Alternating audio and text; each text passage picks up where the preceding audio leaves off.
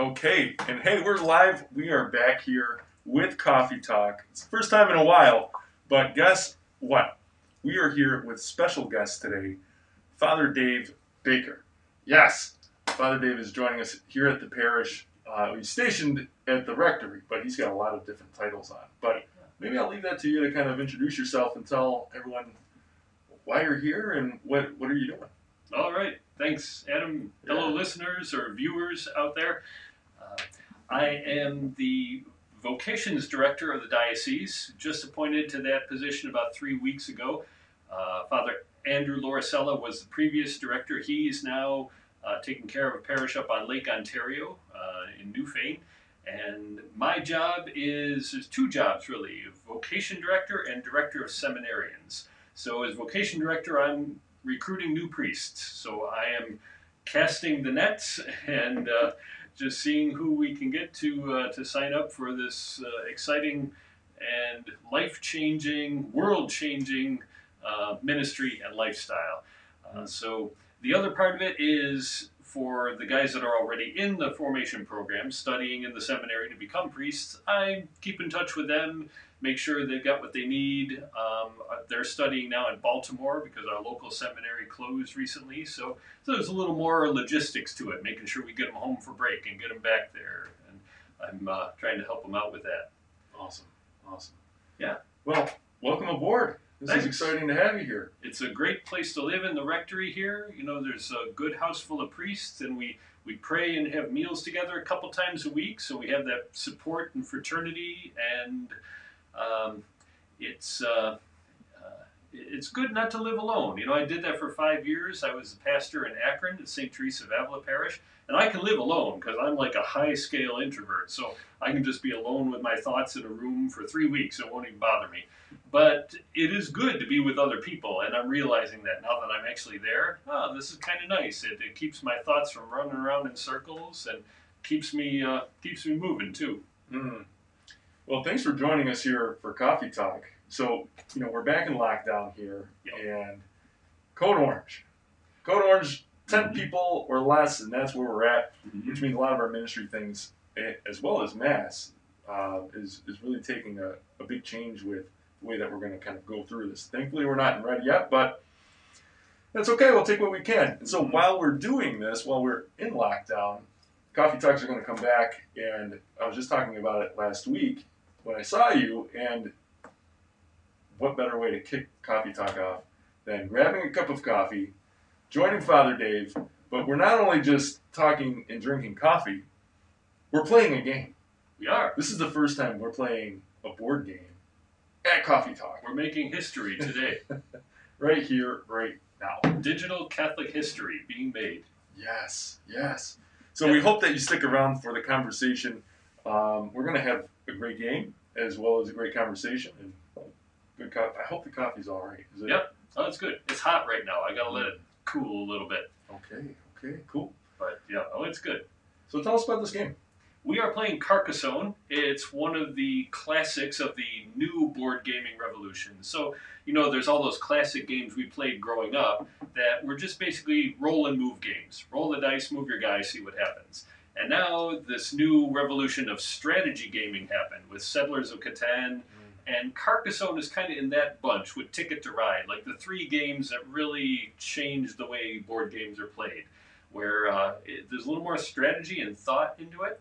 Um, and you got these cool little meeple characters here, these wooden people. So, so they're uh, my people that represent me in the game, meeples. Adam is using red, and I am using yellow. We thought those colors would show up well on the uh, on the camera, and so a lot of people have played Carcassonne before. It's named after a medieval city on the border between France and Spain, and the art in the game really looks a lot like that. So you draw a tile, you play a tile on the board. It's kind of there's that puzzle, jigsaw puzzle uh, part of it. You got to make sure everything matches, and then if you want, you claim a feature on the tile you just put down with one of your meeples. And normally there's a uh, bag that you draw from, a very nice blue bag with the logo of the game on it. But of course, we're in COVID, so you and I can't be reaching into the same bag and all that stuff. So we got rid of that. And instead, we have two draw piles, one for each of us. I believe the draw piles are six feet apart, so we're completely in compliance here. We're trying to do everything we can to be law abiding citizens and be safe. Mhm. And so I'm just going to kick it off here, and you know we're going to talk. I mean, this is just happening in the background. This is filler for people who like to do three things at once. You can drink coffee with us, listen to us talk, and shout at the screen. Put a meeple on there. No, no, don't do that. Critique our play, please. In the comments below, let us know when we've made a bad move. Mhm. So I've just drawn this tile, and I'm gonna. Uh, oh, this is a no-brainer Oh, here. We're gonna complete this city. Right off the bat. There's four points. My meeple comes right back to me, and I'll mark it in the score track. One, two, three, four. Well, that's something. Yeah. Oh. And feel free to give us some questions that have nothing to do with the board game. And if you have any questions about church stuff in general, my ministry is vocation director. If you're out there and like you would be afraid to admit in a crowd of people that you're thinking about priesthood, but hey, it's all digital and anonymous here, let us know. What are your questions? What are your doubts? Mhm. Be happy to talk it through. Isn't that the truth? Yeah. So, while we're playing here, uh, also I got a You monastery. monastery. Nice. So uh, it's out there. We'll see if I can fill in around it. You gonna claim it? Uh, yeah, I Uh. Because I well, actually, you can't. That's the one thing about this game. If you don't claim it, I cannot. They don't let you fight over church property in this game. Oh, it's wise. Yep. It's very wise. Mm-hmm. Okay. Well, but maybe you can start us off here. What what made you to enter into the priesthood? We'll cooperate on our monasteries here because this is a very friendly game of Carcassonne.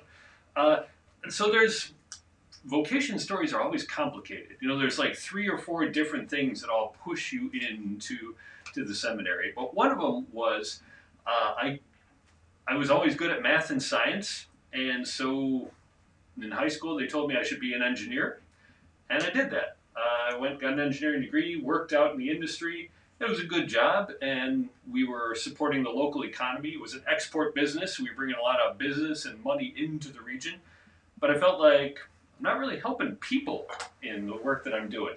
So um, I made a career change, and I started working for the University of Buffalo, uh, and I was uh, providing networking support to their engineering research department. So I was working with computers and helping to grow the knowledge of the human race through research.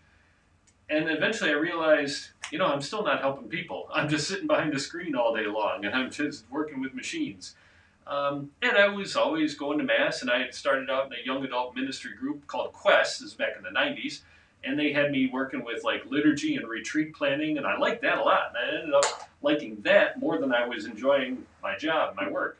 So um, at some point, because I was starting to grow in different prayer forms, and it came to me in prayer hey, kid, if you want to change the world and help people, why don't you just become a priest? And that was one of the, the major things that, uh, that got me there.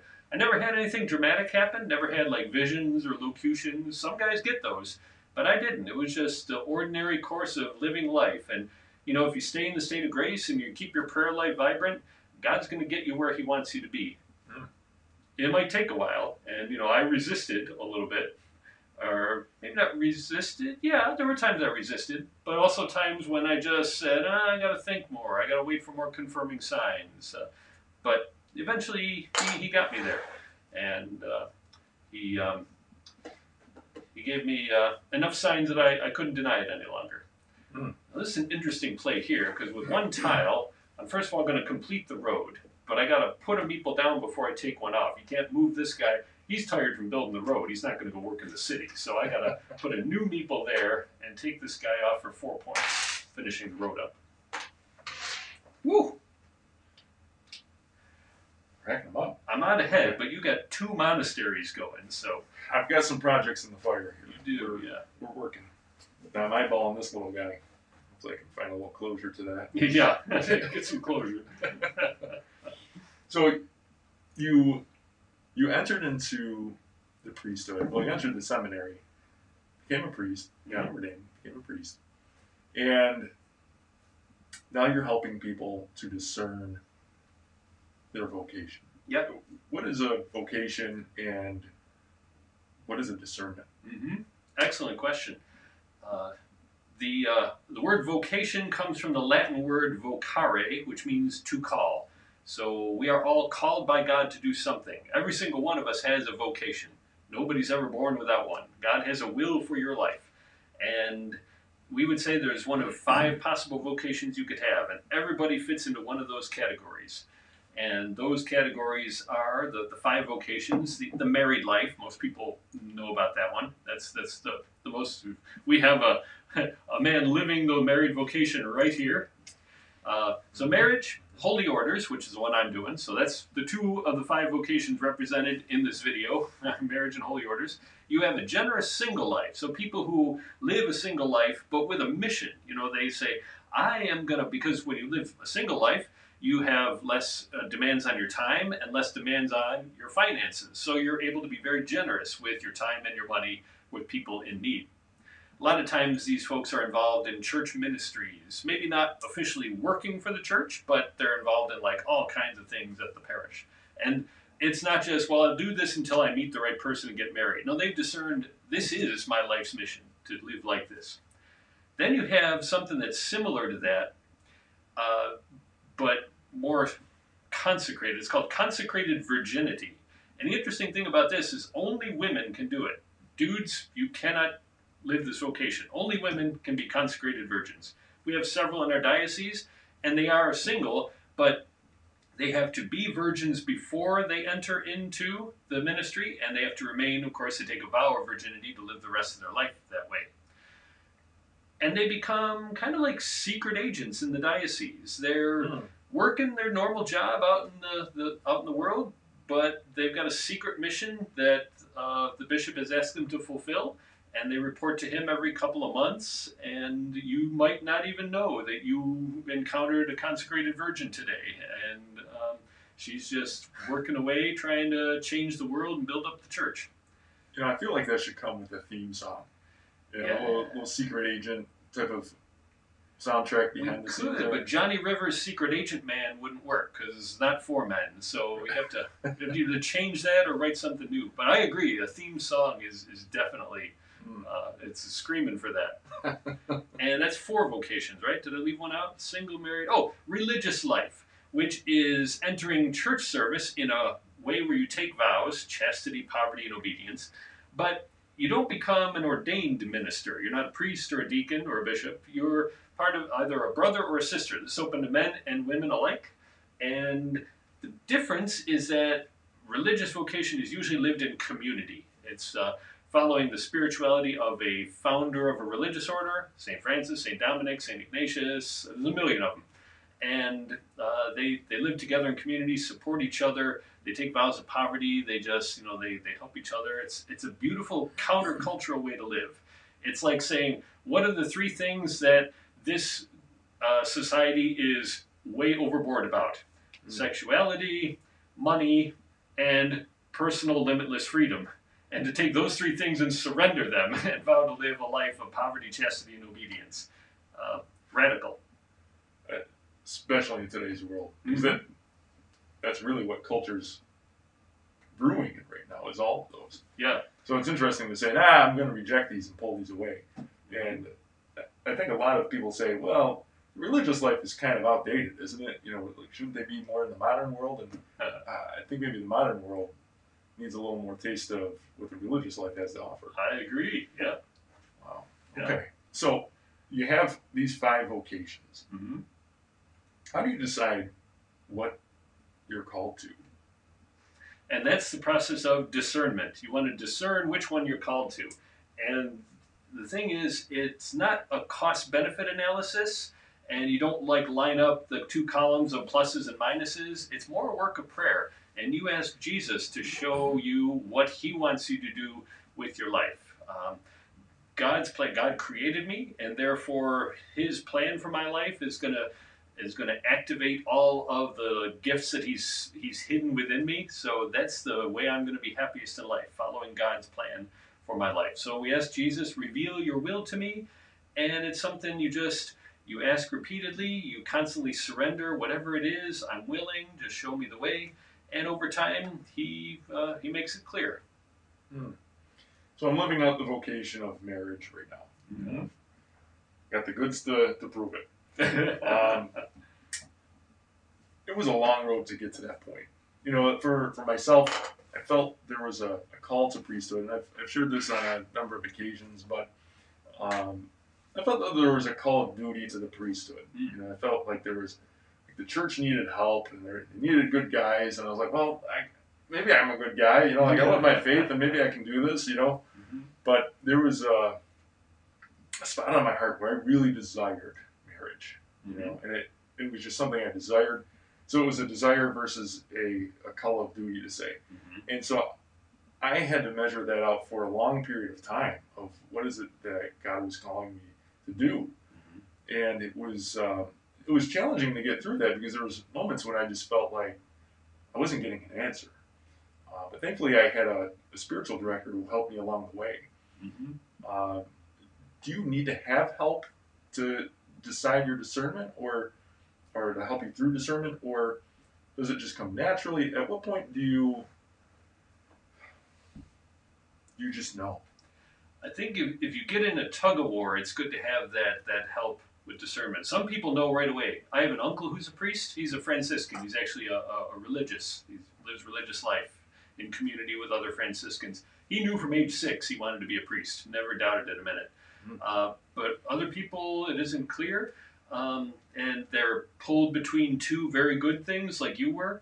Other people think they, I think I'm called to marriage, but I'm not meeting anybody. What's going on? So you know those are times when you might need the help of uh, like a discernment coach. You if you can get a spiritual director that's great but it's hard to find a good spiritual director. Uh, so you might just um, say to your pastor or, or someone in the church that, that you uh, uh, you know and trust uh, trying to discern my vocation and I, I've got some questions. Can I can I bounce it off of you and like you had a very strong desire for marriage but with strong desires, you always have to ask the question: Is this something that I want, or is this something God wants for me? And has He planted the desire in me because it's His will, or is this my own psychology? You know, so so there's always that. That's part of discernment too. And sometimes they line up. This is what God wants for me. This is what I want for myself. Um, I. Uh, I didn't think that I wanted to be a priest. My pastor asked me when I graduated high school, because I was an altar server all through high school and really liked it. Dave, you seem to like the mass. You you're comfortable on the altar. You'd probably make a good priest. What do you think of that? And I said, Oh no, Father, I see. I want to work with computers and date girls, and and I did those things for ten years, and then came around and realized that I actually did want to be a priest, and he was right all along. So, but it took that long for my my desires to line up with the desire of God for my life. you know it took me about 10 years to get through that period of hemming and hawing you know and, and really trying to figure out like where, where do i need to go Mm-hmm. Um, but I had a similar experience in high school where, um, you know, our, our parish priest, he was he was great to us. He was awesome, and you know, one day he's like, "Hey, you want to go to Denny's?" I was like, "Yeah, sure." So, so I met him at Denny's, and slam, all right. yeah, so sat down at Denny's, and he, and he asked me. He said, "Hey, have you ever thought about being a priest?" And I was like, I was so scared. I was terrified of that because I did not. eh, High school Adam had zero interest in the priesthood. Mhm. Uh, it wasn't even a thought in my mind, but I thought it was this, um, just this almost slave route of saying, you have to deny yourself everything, Adam. And I was like, no, I can't do. it. And I was actually so afraid that I never talked to him again. And, and it, he he ended up finishing out his term, and he, he moved on. I, I felt so bad. I can't. I actually can't find him anymore. I don't know where he's at, but um, but but it was terrifying, Mhm. and and it actually froze me for a long time of of even trying to get closer in my faith because there there was a fear level there.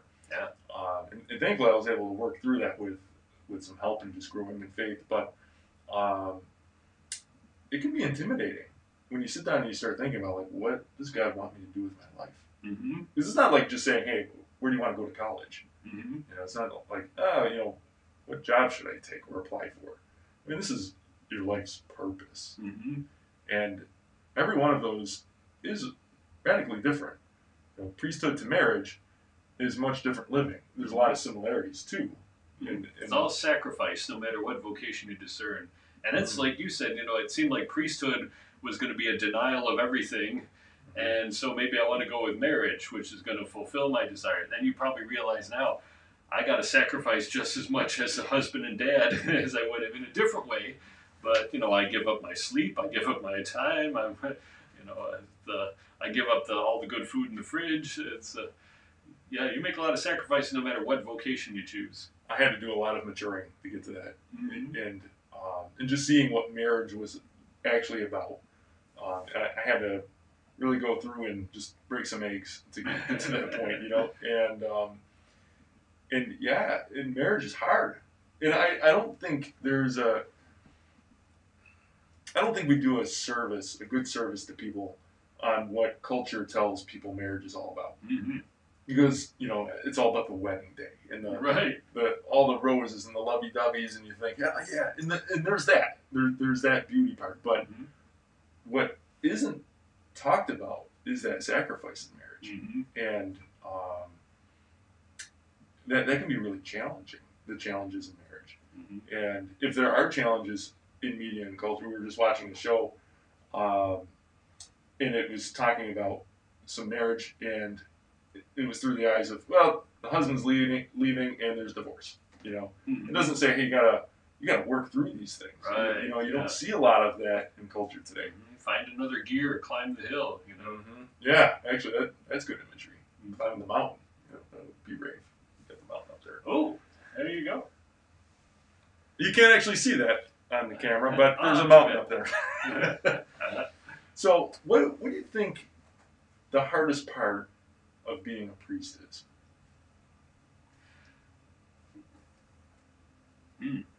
Uh, several answers come to mind right away. I think what is really the hardest part?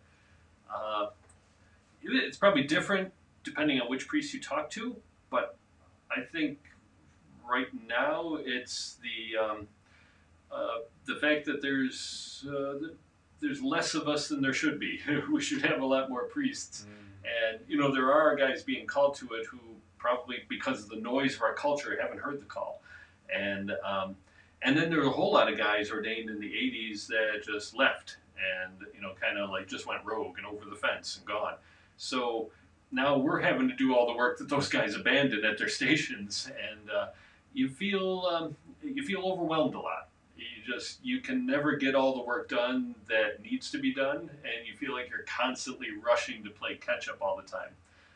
But my job out in the computer industry felt that way too, and that was one of the things that brought me to priesthood because um, I would I would go home at night. I had a boss who. Uh, uh, would like to conquer other departments. He always wanted to acquire more computers that we would administer and build his domain and increase his standing. And, and he wouldn't hire anybody else to help do it. So it was just Mhm. more and more stuff getting dumped on you all the time. And I would go home at night just like, you know, with this tightness in my chest. And I thought, boy, I'm, I'm going to end up with a heart attack by the time I'm 45 here. And, um, and somebody said to me when I said that was making me think maybe, you know, priesthood is uh, what I'm called to. I'm realizing that this dream life is not as great as I thought it was going to be. And they said, well, you know, you're going to have an awful lot of work to do as a priest too. And I said, yeah, but I'll be giving it away for the best possible purpose too. You know, I'll be I'll be doing all of this and sacrificing this for for God's kingdom instead of just for a boss who had really grand ideas of taking over a lot of departments. Hmm.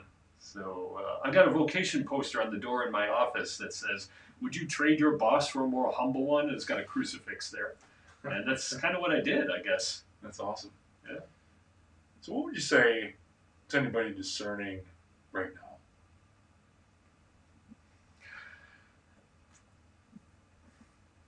be at peace. Um, there's no pressure. Uh,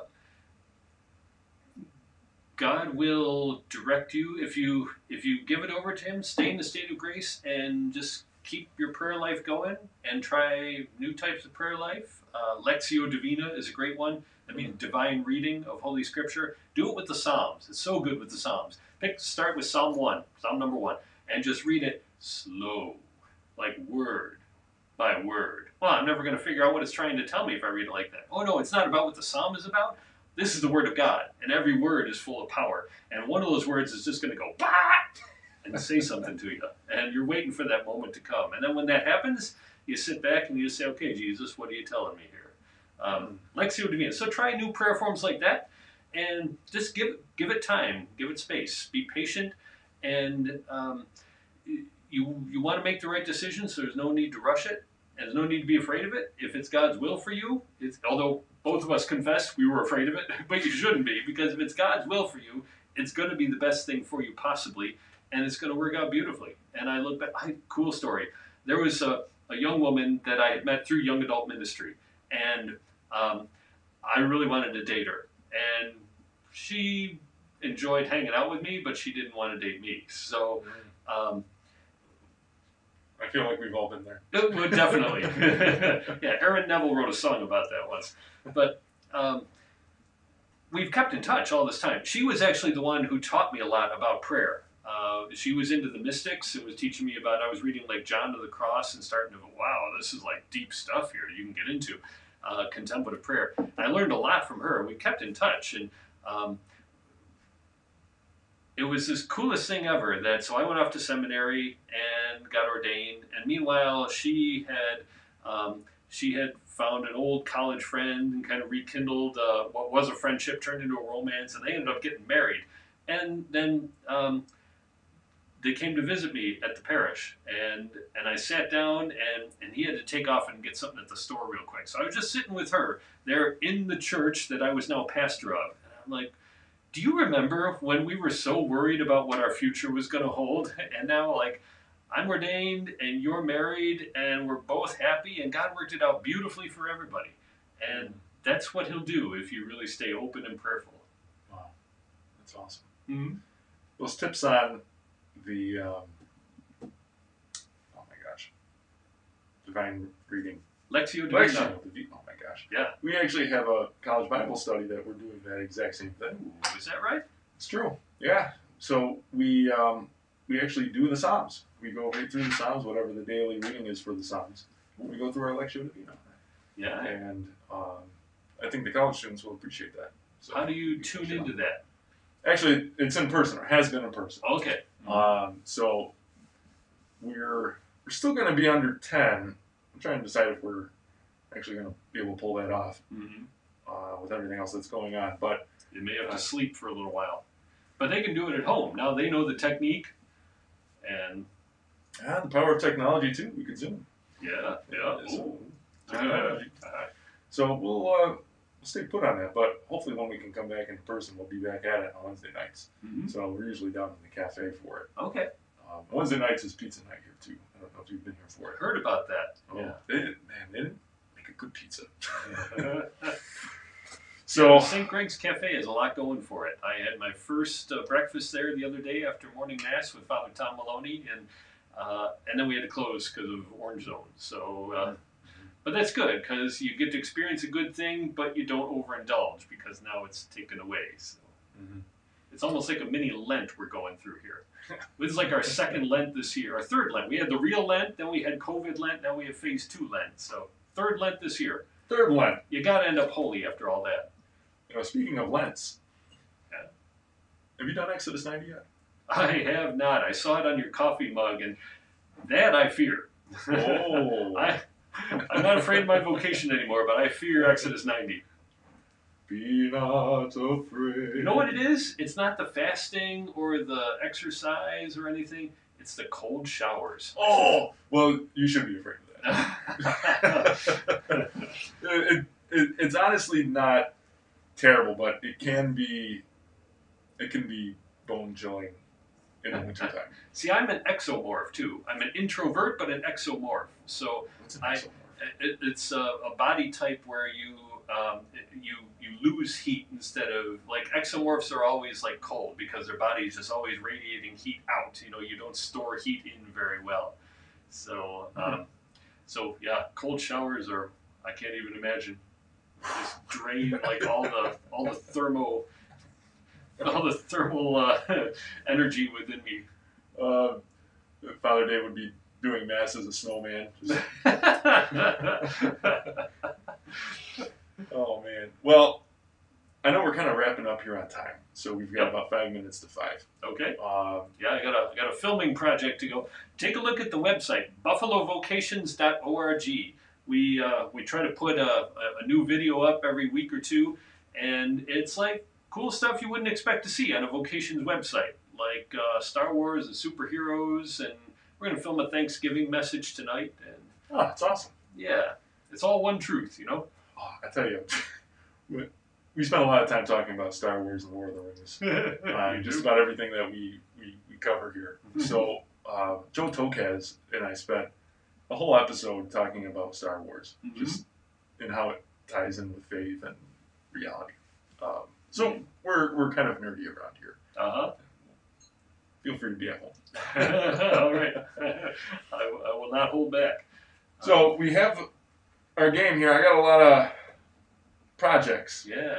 You know what I'm going to recommend, and I don't know if this is feasible here, but I think we should leave this game set up like in situ here, and then the next guest on Coffee Talk has to sit down and continue the game, and then oh, I like that. when we run out of tiles, we see which side is ahead. I like that a lot. This is the perpetual game of Carcassonne. Let it be done. It shall be done. well, this this was great. Thanks for sitting down and coffee talking. It was a real pleasure, Adam. Yeah, absolutely. So You guys are doing great work here. Just uh, getting the word of God out into the into the digisphere. that's what we're here to do. It's the digital continent. So we're gonna put our flag on it and just keep claiming it for Yeah. the Lord, of course. Should we say a glory be to conclude here? Let us. All right. Glory be to the Father, and to the Son, and to the Holy Spirit, as it was in the beginning, is now, and ever shall be, world without end. Amen. In the name of the Father, Son, Holy Spirit. Amen. Awesome. Thank you, Father Dave. And thank you for tuning in. If you enjoyed this, share it with somebody on one of your socials or just shoot them a text message and say, hey, you got to check this out. So we'll be back with more Coffee Talks. Stay tuned, subscribe on the channel, um, and that little bell looking thing, hit that too, so this way you can get notifications when we're live. Um, so that's the scoop. That's Coffee Talk. Happy Thanksgiving because we probably won't be on unless, well, actually, right after this, we're going to have Amped with the young adults. So if you're joining us for that, uh, happy Thanksgiving, and you'll probably get it there too. But after this, you probably won't get another thing before the break. So God bless, and we'll see you soon.